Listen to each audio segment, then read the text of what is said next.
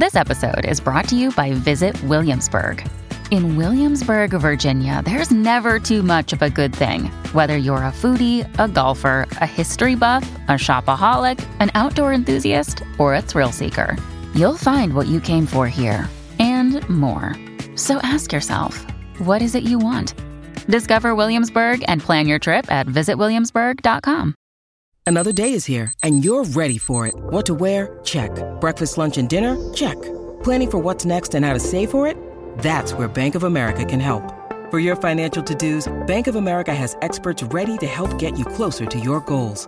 Get started at one of our local financial centers or 24-7 in our mobile banking app. Find a location near you at bankofamerica.com slash talk to us. What would you like the power to do? Mobile banking requires downloading the app and is only available for select devices. Message and data rates may apply. Bank of America and a member FDIC. When you need mealtime inspiration, it's worth shopping Kroger, where you'll find over 30,000 mouthwatering choices that excite your inner foodie. And no matter what tasty choice you make, you'll enjoy our everyday low prices, plus extra ways to save, like digital coupons worth over $600 each week. You can also save up to $1 off per gallon at the pump with fuel points. More savings and more inspiring flavors make shopping Kroger worth it every time. Kroger, fresh for everyone. Fuel restrictions apply. Welcome to the New Books Network. Hello, everybody, and welcome back to Scholarly Communication, the podcast about how knowledge gets known. I'm Daniel Shea, your host for today's interview with Jonathan Zimmerman, professor of history of education at the University of Pennsylvania Graduate School of Education. His book, The Amateur Hour A History of College Teaching in America, was published by Johns Hopkins University Press last year where, apart from in a field and behind a tractor, do the words work and load separate? The answer? At college, where most faculty members describe research as their work and teaching as their load. And that answer leads to another question. If research creates experts, then what does teaching create? The answer? Amateurs. Jonathan Zimmerman's book, The Amateur Hour, helps us think about what we want teaching to be.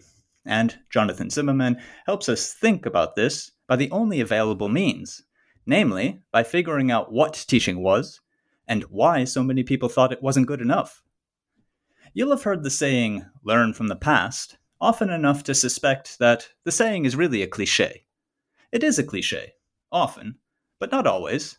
Not in the book The Amateur Hour, because the lesson that a 200 year history of college teaching in America has to give is this do not fall for thinking it's new, but understand why it isn't new yet. For example, we read today about the problems attendant on adjunctification, the situation where more and more college faculty do not obtain tenure, do not even obtain steady jobs. And when the discussion is about adjunctification, as is the case wherever a problem arises, people seek causes in order to address the problem. But when people seek the causes only in the present, solutions are not forthcoming. Adjunctification is not a problem just of the 2000s and the 2010s and today. It began during the 1980s and 1990s, as the pressures mounted on a growing core of contingent and adjunct faculty. But the problems go back even further.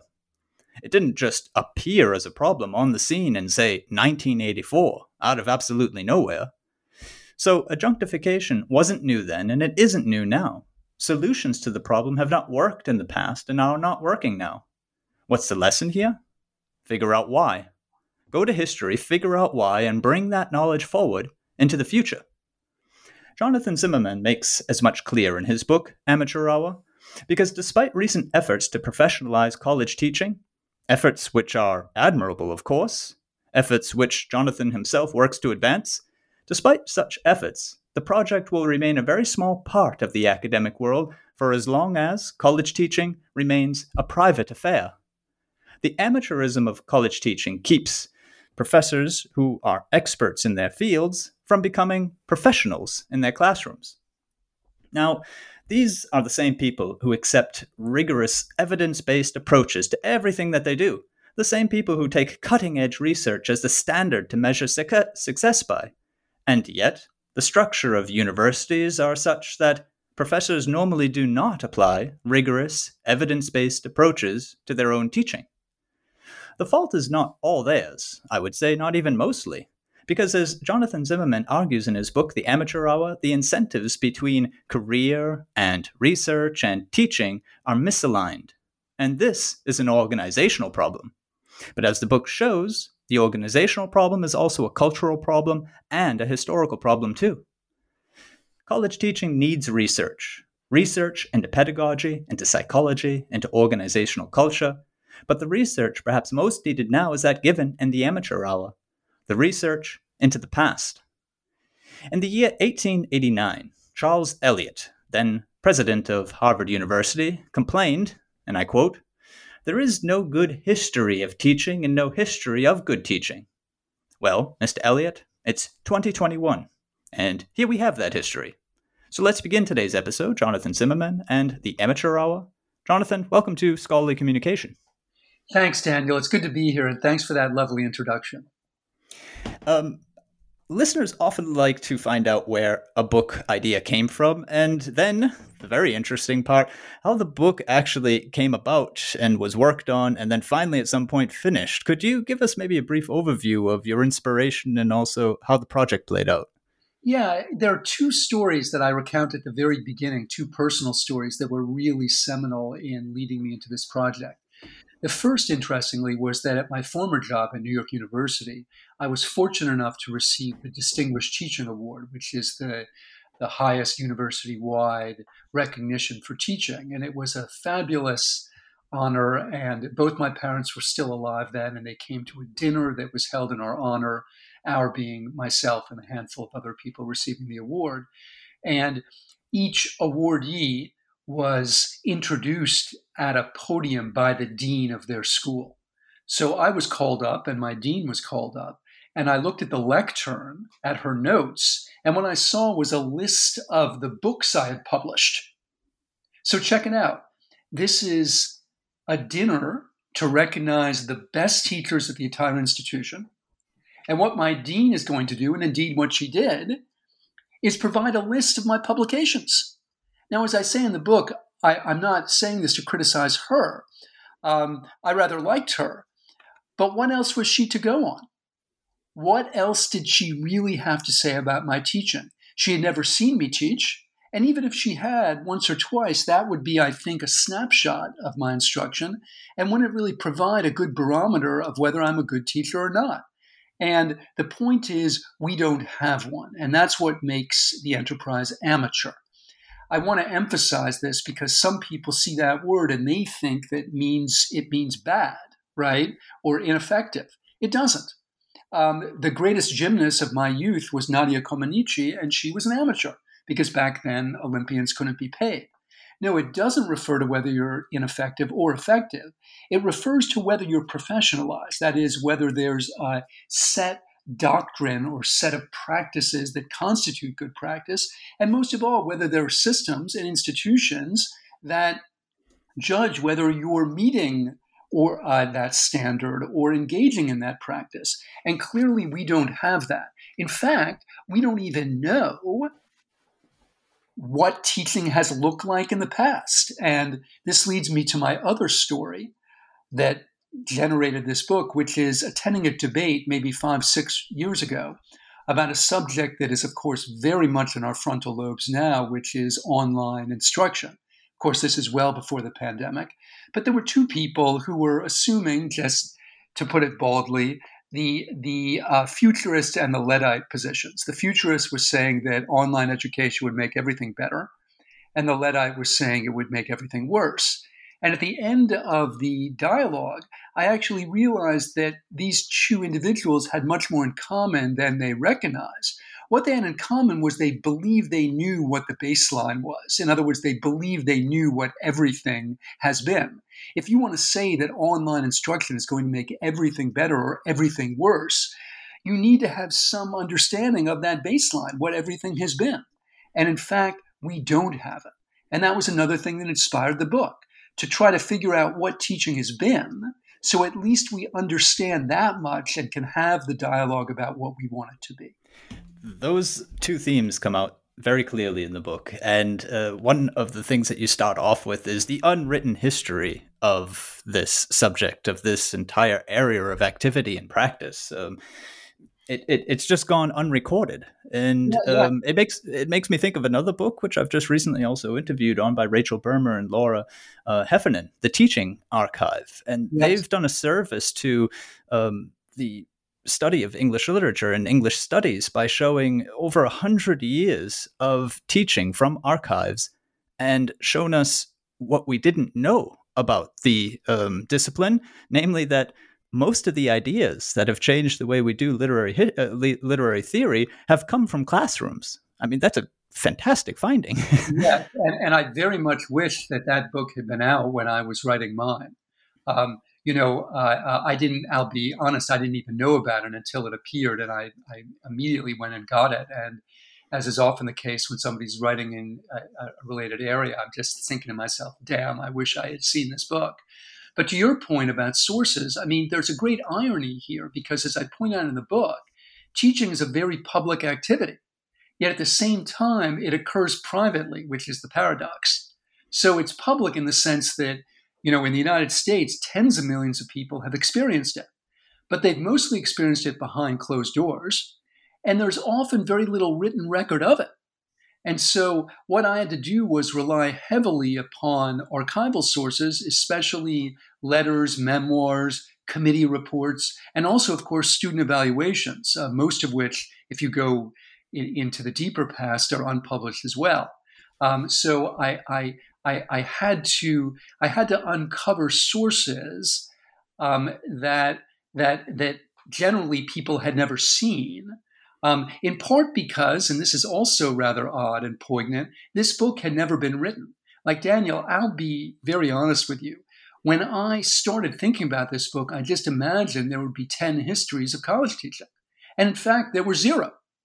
Um, there was no single soup to nuts account that attempted to tell the story of how college teaching has changed or not in the past 100, 150 years. And that too tells you something about the, the way it's imagined and valued. This is, in a sense, a, a, prestige question, and it gets to the heart of uh, what you do. What, Well, not the heart. It gets to one of the major focuses of, of the book, with research on the one hand and, and teaching on, on the other. And it is ironical that if you think, okay, well, research normally bases itself on evidence, and we try to find the best results that you know pass our tests and prove or disprove our hypotheses. And yet, as we saw in um, the book uh, The Teaching Archive, as we see in your book, The Amateur Hour, we have people making broad statements about how teaching should be done, how it has been done, and so on, and they don't match up with the evidence. I mean, again and again, you show us the cycle of generations doing the same old thing again. Uh, yes, yes, that is true. And there's a strange kind of continuity in the book in that way, and indeed a depressing one.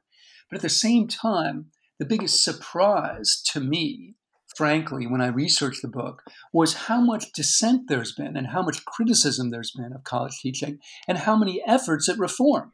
Most of those efforts have, uh, I think it's fair to it would be fair to say, not succeeded. Although I do think recently teaching has gotten marginally better. But what really surprised me was actually how much protest, especially student protest, there was around this subject. Unfortunately, I do not think that's continued into the present.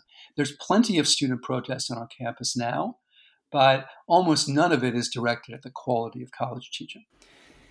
And that uh, question of research and teaching, or the research of teaching, what th- this is again that that one of those recurrent uh, stories that that show up in the archives that you unearth for us. This idea that uh, again and again, as the years pass, research just trumps teaching. It just becomes clear.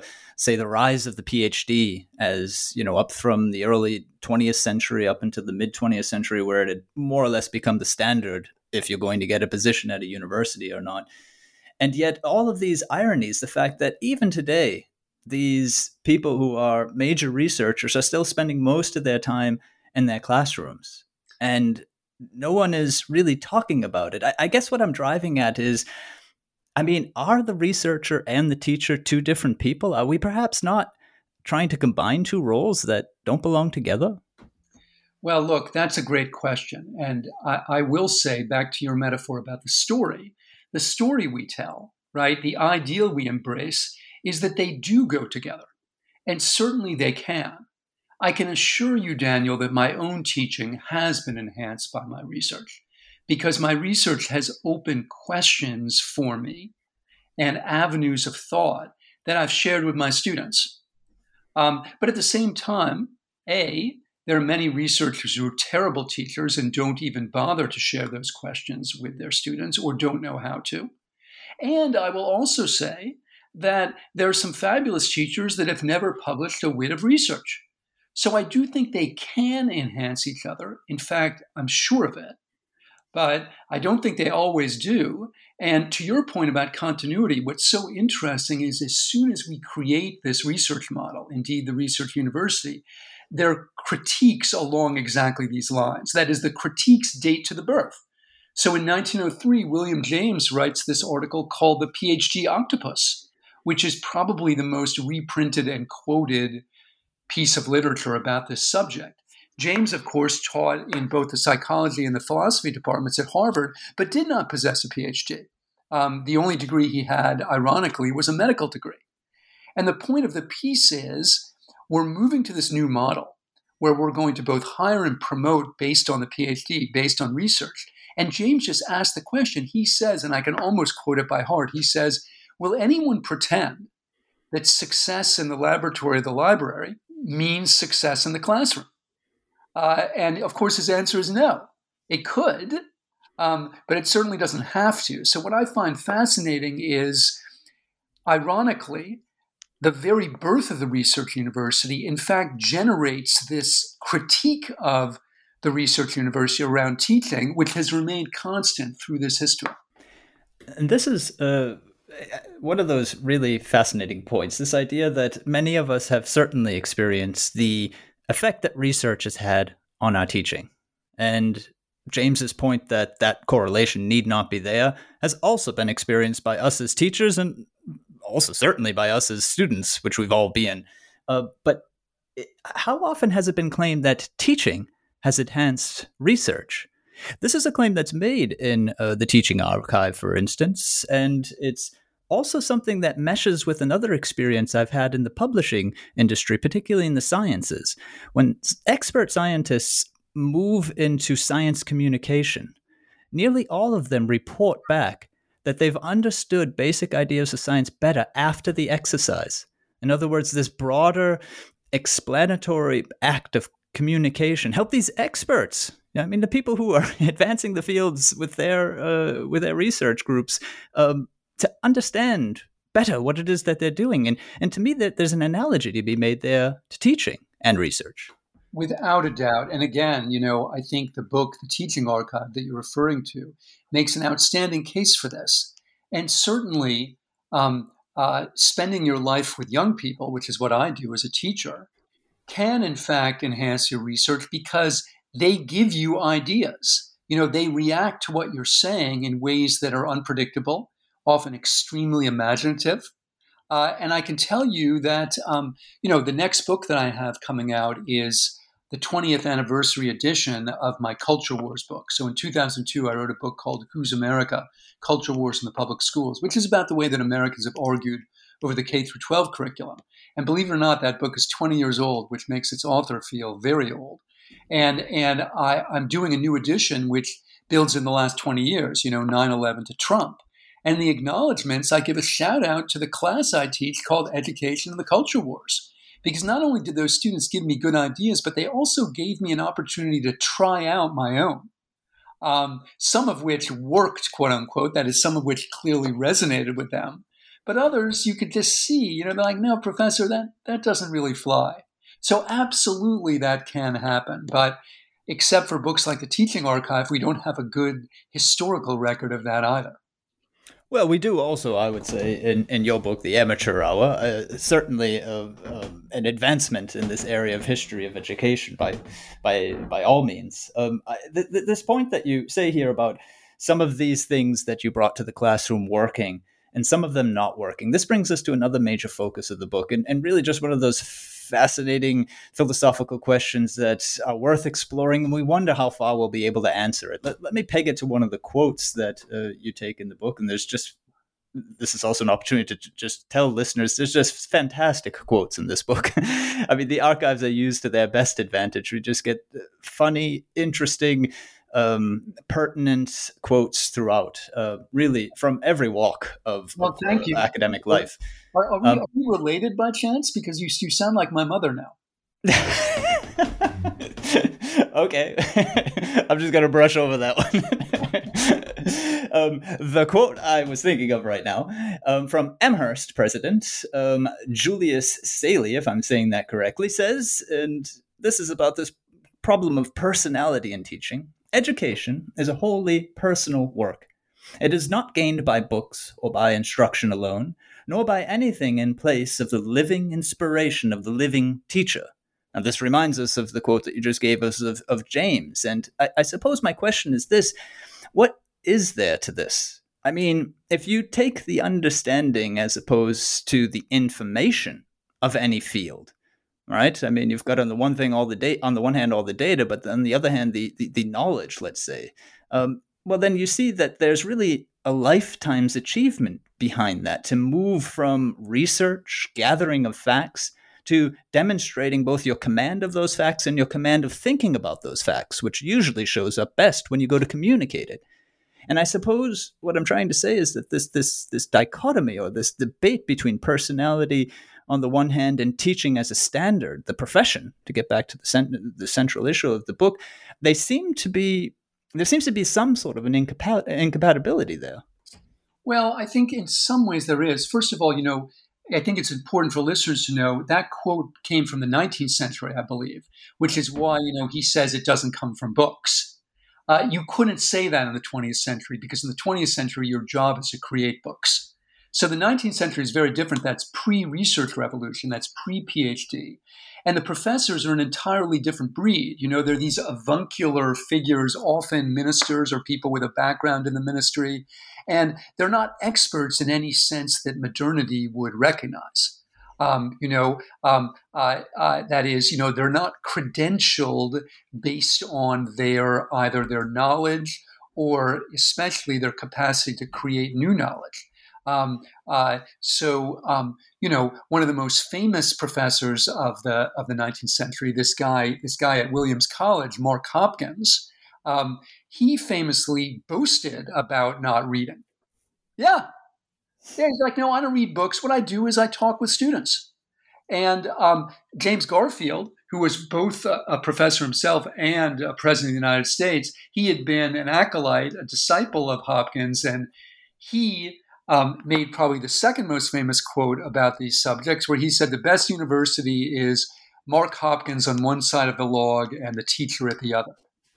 Um, ironically, he made this at a fundraising event where no doubt, you know, Williams is trying to raise money for a new gym or library. And he's like, no, we don't need the bricks and mortar. We just need Mark Hopkins. And most of all, to your point, we need his personality because that's what sparkles and that's what educates. Now, I would say there is a kind of through line into the research university about that because you continue, even in the research era and up until the present, you continue to hear people say, you know, teaching, it's really all about personality. But here's the problem personality is what Max Weber would call a charismatic kind of authority. Um, it's it inheres in the individual, right? Just like in a king or a religious seer, a prophet. And um, you know, you either have or you don't.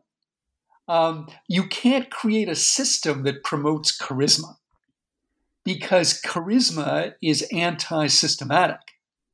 And Weber warned us once you start creating systems, you actually endanger charisma, you squeeze it out. We get bureaucracy, right? We get these boxes that we have to check. And yet, at the same time, if you listen to students, they will tell you that this personality, this charisma continues, and it also really matters. But here's the problem, Daniel. Here's the heart of the problem. The more we imagine teaching as a function of personality, the less we're able to change it, and indeed, the less we're able to professionalize it. Um, because you know you don't go to your doctor daniel because she has a really good personality she may have a good personality or may not but that's not actually why you choose her and most of all i don't think in most cases that's the way you evaluate her You evaluate her based on her ability to both diagnose and treat you.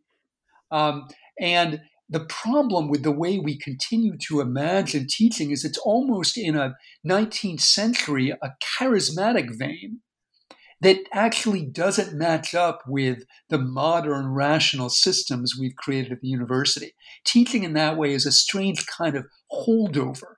Um, it's an anachronism in a way because it still puts the accent on charisma in an era that Weber would call hyper rational this uh, idea of the the rational system that we have now yeah we can use the evidence uh, we have huge databases we have w- wonderful mechanisms and devices for recording. I mean so much can be taken in so that we can make an informed decision about well what's working and what's not in teaching. And yet i, I must admit at least myself and, and and it does seem to come through in the book also through your own voice that there is some reluctance to hand it all over to reason because there is there does seem to be some sort of a stifling effect which must naturally follow upon that when it comes to teaching. I, I suppose what I'm saying is that I mean personality no matter how we work with the evidence-based system some personality is probably going to have to remain, isn't it?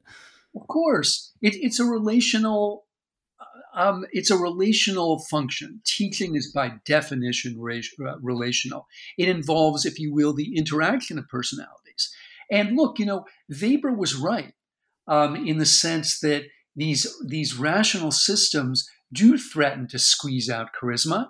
And I want the listeners to know that the last thing I want is some sort of massive bureaucracy that is going to, um, you know, try to rationalize teaching because when we've tried that in the past, and indeed when we've tried it at the K through 12 level, it hasn't worked out very well. And look, this is an eternal dilemma and also a theme in the book. Um, when these sorts of systems are proposed, lots of people in the United States, first of all, they associate them with the schools of education, which have the lowest status in the US. And I should know because I teach at one. Um, and they say, no, like, don't create any system like that. That's what the ed school people have done with the K through 12. You know, they've created these monitoring systems that are mostly a joke, um, mostly a box checking exercise. They've made a complete hash of it. You really want them doing that at the higher ed level? No, thank you. If it is about as you say, personalities and relationships, which uh, many of people who I've uh, spoken to and many of books about higher education that I've that I've read have said that, that there has to be a caring that goes on. And this is this is a theme that recurs uh, very often in the book. That you know some of the um, I think it was Sinclair uh, Sinclair Lewis who says about uh, one of his teachers that he was just the most caring or most humane person that he had ever met. Yeah, William that made him also. Yeah, yeah, William Lyon Phelps. Yeah. Exactly, exactly. So here we have again one more uh, piece of evidence that this this personality matters and that it's that, that there's an individual uh, aspect to it, which makes sense. I mean, it, to me, it's almost like if I could make the analogy to people's voice qualities, right? No two voices quite match up, and they're so individual that you couldn't even faithfully imitate somebody. It's always a parody if you're imitating somebody else's voice. And I suppose your teaching method, your teaching presence has something of that voice qualityness about it. And if that's true, which which I, I, think a lot of people are going to buy into, I suppose the practical question would be, okay, well then we've got to accept that. What are the circumstances then that we can put teachers into so that the ones who are born to be them become also teachers? What's the combination in the background, the students, the administration, and so on that enables this personal power?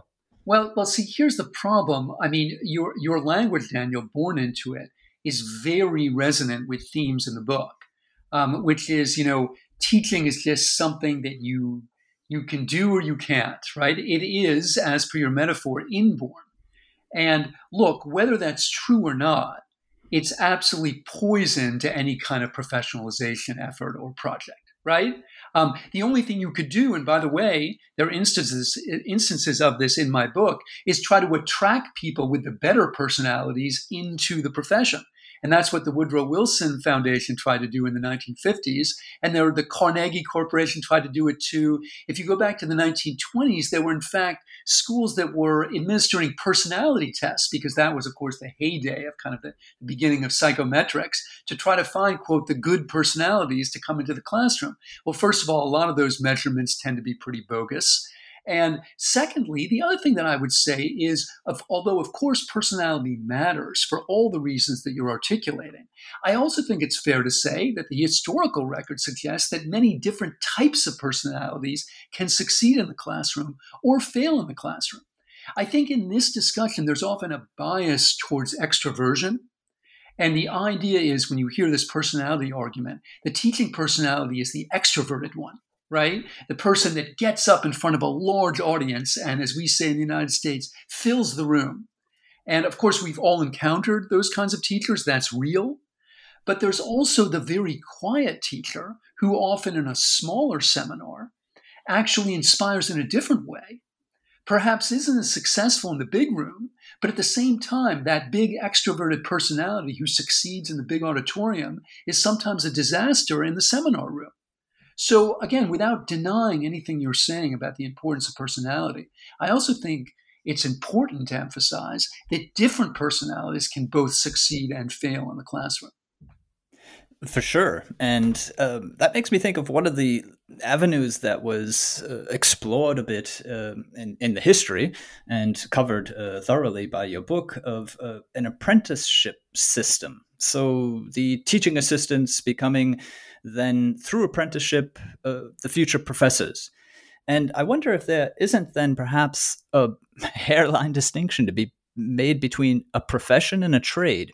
I mean, if you think of a plumber, a plumber becomes a master plumber through apprenticeship, and uh, they would call themselves tradesmen or women, not necessarily professionals in that sense. Uh, their work is very good, but they just have a different notion of what it is to actually learn their trade. Is teaching. In that sense if an apprenticeship system is which is the system we seem to have um, established is, is teaching then a trade rather than a profession? Well well you, you will hear the phrase tricks of the trade when you start researching this subject. And in that sense i think it's fair to say that in many cases it has been imagined as that. And it is an apprenticeship, apprenticeship system but it's apprenticeship by osmosis daniel it's as if your plumber just brought in a young person and said, okay, watch me do this for a while, and now I'm leaving, and just you know fix the pipe or the toilet. Um, and don't and don't flood the house. exactly, exactly. That would not be the plumber would never do that. By the way, because the plumber would know that actually the devil is very much in the details, and he, the plumber, must stick around and actually work very closely with this apprentice, not simply give a few examples what you find in the book is a lot of people saying things like, hey, we've all apprenticed in teaching, every single one of us, because we've sat in so many classrooms. So we don't really need any sort of formal apprenticeship because we've experienced it. But again, that would be like back to your example, just me just watching a plumber for a little while and then, you know, just starting to work on my sink or my toilet, which incidentally would create many disasters. Um, so I like the question, and I would say what we have is a very poor apprenticeship system. Indeed, it is apprenticeship by osmosis. Just watch me for a little while. I'm certainly not going to watch you. This, by the way, is how I did it. So, you know, you'll learn. You'll learn on the job. This is a little crude, but a friend of mine who teaches in Ohio likes to say he's a university professor that that he he learned how to teach the same way he learned how to have sex, just on the job. You know, there, there, there, was there was no curriculum, there was no instruction. It was trial and error. the trial and error. Yeah. Um, I, I, do want, I do want to, with with that anecdote, I suppose I can make a slight change in direction. I do want to um, bring attention uh, to, to the history of the book, uh, which really covers the 19th century in its entirety, with perhaps um, a bit more weight to the second half, and brings us through decade for decade and era for era up through the 20th century, more or less just short of today by maybe a decade, just about. Yeah. Yes, I, just gave, so re- short, I gave short shrift to the recent history, which may have been a mistake. Um, but I should also say, uh, if if if I if if this book had um, not appeared in 2019, if I were still working on it when the pandemic hit, there would have been an entirely new chapter. And I probably would have never finished it, by the way. this uh, this is something to look forward to. I think rather that the ideas that you have there and and and, and the, the venue that they'll take. Um, my, my aim was merely to just give readers a brief feel for for the uh, for the time covered and also the the wonderful bits of information that we get on top of uh, the connected theory and the overall message. So for me, I was blown away by the way recitation had been used. I mean, literally speaking books from memory. um, this up through the beginning, really, of the of the twentieth century, or just the things that just never change. So when it became sort of vogue in lectures to then start asking questions. So, to make a bit of a dialogue, as many of us know it in lectures today, the people who just were not really very good at it, and the question hangs in the air amidst an awkward silence. And again, you know, all of us have experienced that either asking the question or not answering the question. Um, another thing that comes up is uh, student evaluations. Um, much of the book is based on formal and informal student evaluation. And what is interesting, again, is to see the continuity that really the view of the student is half true, half false. And as we come up to the present day, how important formal student evaluations become and how poorly suited they are to the aims that they're put to. Mm. Well, just to, just to add a couple things to your excellent summaries here, and I'm so gratified at how carefully you read the book. Um, you know, I, a lot of my students are often surprised that these these uh, discussion sections that are often still known as recitations before the 20th century, people literally recited, and often, by the way, in Latin and Greek, um, because you know when when there were just a handful of these institutions, uh, you know, going back to the 1700s uh, that was considered uh, what the sign of a gentleman, somebody that could memorize and recite in Latin and Greek, whether you had any understanding of what that was or not. Um, the University of Pennsylvania was a little bit different because when Ben Franklin founded it, um, he he objected deeply to this Greek and Latin thing, which he called ornamental you know, which was to Franklin the worst thing because, of course, you're supposed to be practical. But what was interesting is they still did Greek and Latin. Franklin lost that battle in the early years because the town fathers of Philadelphia thought that, you know, that's what a gentleman should do. You know, of course it was ornamental, but that was an important ornament. Um, anyway, we don't recite anymore. We do have these things called, quote, discussions. But I think the historical record is full of examples where these discussions, as you point out, are anything but. And um, that's because people aren't prepared to lead them. It turns out that to conduct an effective discussion is an extraordinarily difficult and complicated thing. And um, uh, you do need a systematic induction in it, which we don't have. I should tell you that Benjamin Bloom, who was one of the leading psychologists of the Cold War era, in the late 40s at the University of Chicago, he designed this very simple and elegant experiment in which he taped a few discussion sections. He recorded them. By that time, you could do that rather easily. And then what he did a week later is he played back the tape for the students in the discussion who had been in the discussion and asked them to recount what they were thinking at different moments during the discussion. Um, so they're listening to a recording of last week's discussion and he's interviewing them. Okay, at this point, what are you thinking about? And their answers are like, well, my date on Friday night, um, you know, the football game on Saturday, although by that time Chicago didn't have football. Um, you know, um, uh, uh, when this class is going to be over. Um, so they were play acting. There was a kabuki play, if you will, dimension to all of this, right? Um, people are assuming roles, but not necessarily learning. So just because you call it discussion doesn't mean there is one.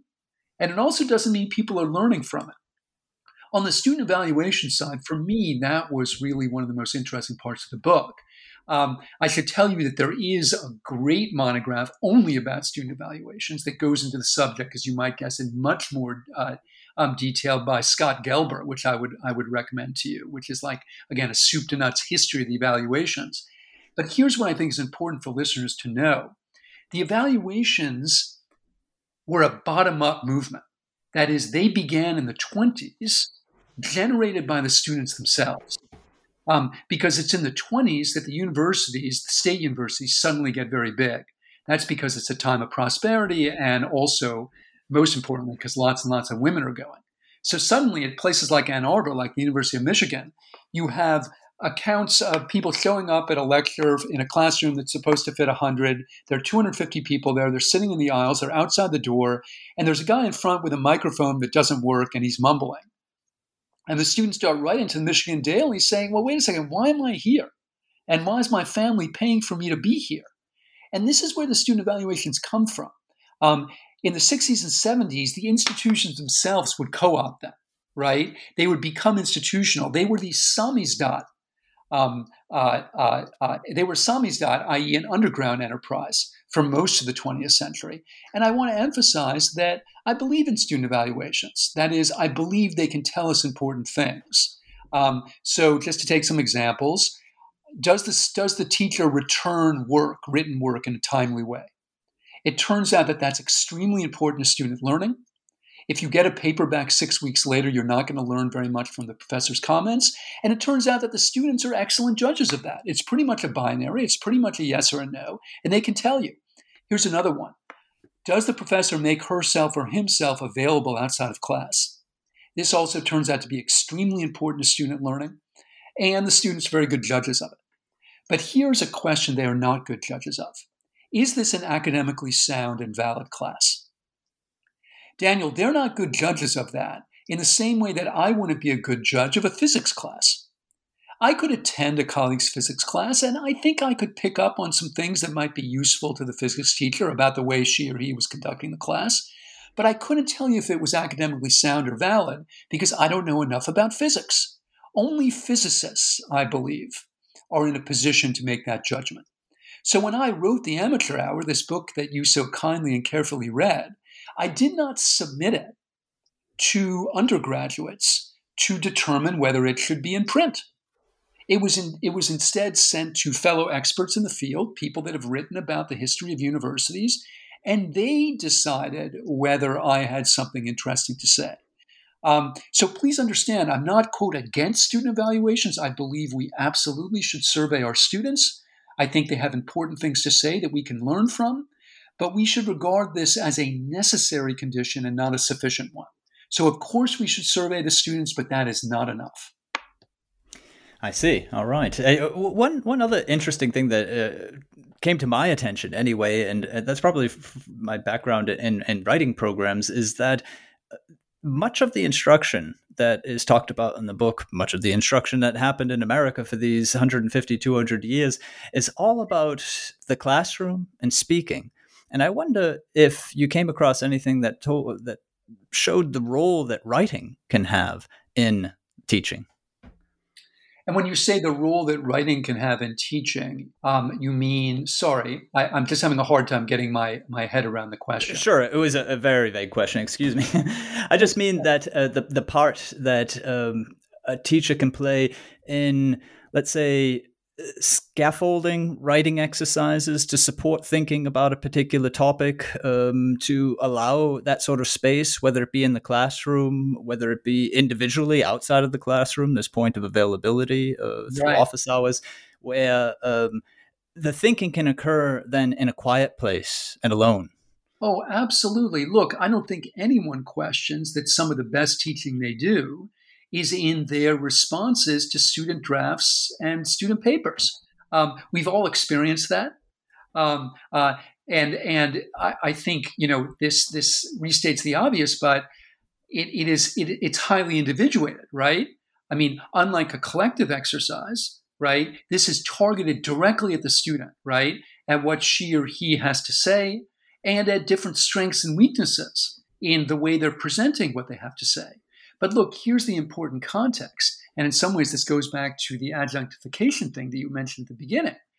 Everything that I just described and everything that your question implied takes a great deal of time and effort. Um, there's no way to do it on the cheap. Um, and the, the bigger the university gets, the more costly everything becomes, the less likely it is that we're going to engage in the practices you're describing. They're too expensive, they're too labor intensive. Um, so you've probably heard the name Richard Arum. Maybe you've even interviewed him. You know, he he's now uh, the dean of the Ed School at Cal Irvine, but he wrote, and this is remarkable in its own right, the first sociological study of how much people are learning at college. Let's repeat that. He wrote the first study, the first actual research, evidence grounded study of how much people are learning at college. And he wrote that book in 2011. Before that time, nobody had bothered to try to figure it out.